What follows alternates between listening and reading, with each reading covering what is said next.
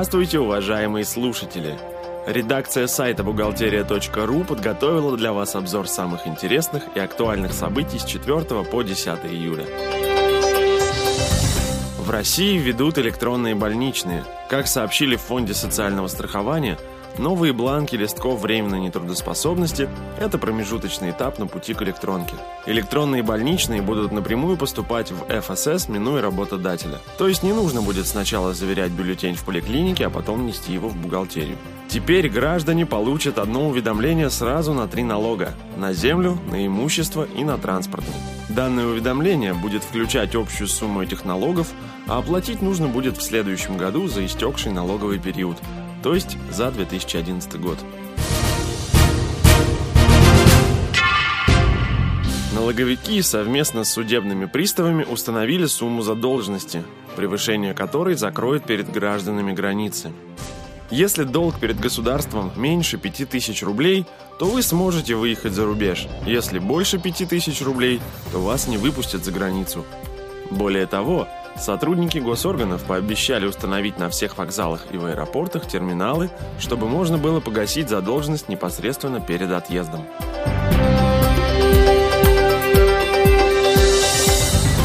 Терминалы в аэропортах и на вокзалах для погашения задолженности – очень удобная вещь.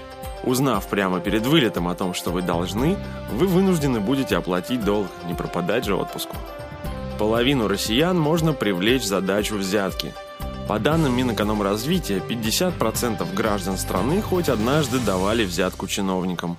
В прошлом году россияне заплатили в виде взяток 164 миллиарда рублей. Средний размер взятки составил 5000 рублей.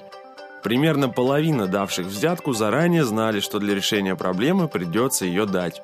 Причем растет число ситуаций, когда чиновник намекает на взятку. Большинство отдавших взятку сказали, что действия чиновников после получения денег значительно улучшились. И все меньше становится тех, кто не умеет давать взятку. В очередной раз выяснилось, что официальная борьба с коррупцией не имеет ничего общего с реалиями жизни. 70 миллионов потенциальных взяточников – цифра солидная – Впрочем, без взяток у нас никогда не было. Напрягает лишь то, что просить взятку стали чаще. И это на фоне антикоррупционной кампании. В летнюю жару сокращенный рабочий день. Согласно законопроекту, в случаях, когда температура превысит норму, работник может выбрать либо повышение зарплаты не менее чем на 20%, либо сокращение рабочего дня – если сотрудник выбирает сокращенный рабочий день, часы, которые он не будет работать, оплачиваются как за время простоя в размере не менее двух третей оклада. На этом мы заканчиваем обзор важных событий за неделю. Самые актуальные новости вы всегда сможете найти на сайте бухгалтерия.ру. Спасибо, что вы были с нами. Слушайте нас через неделю.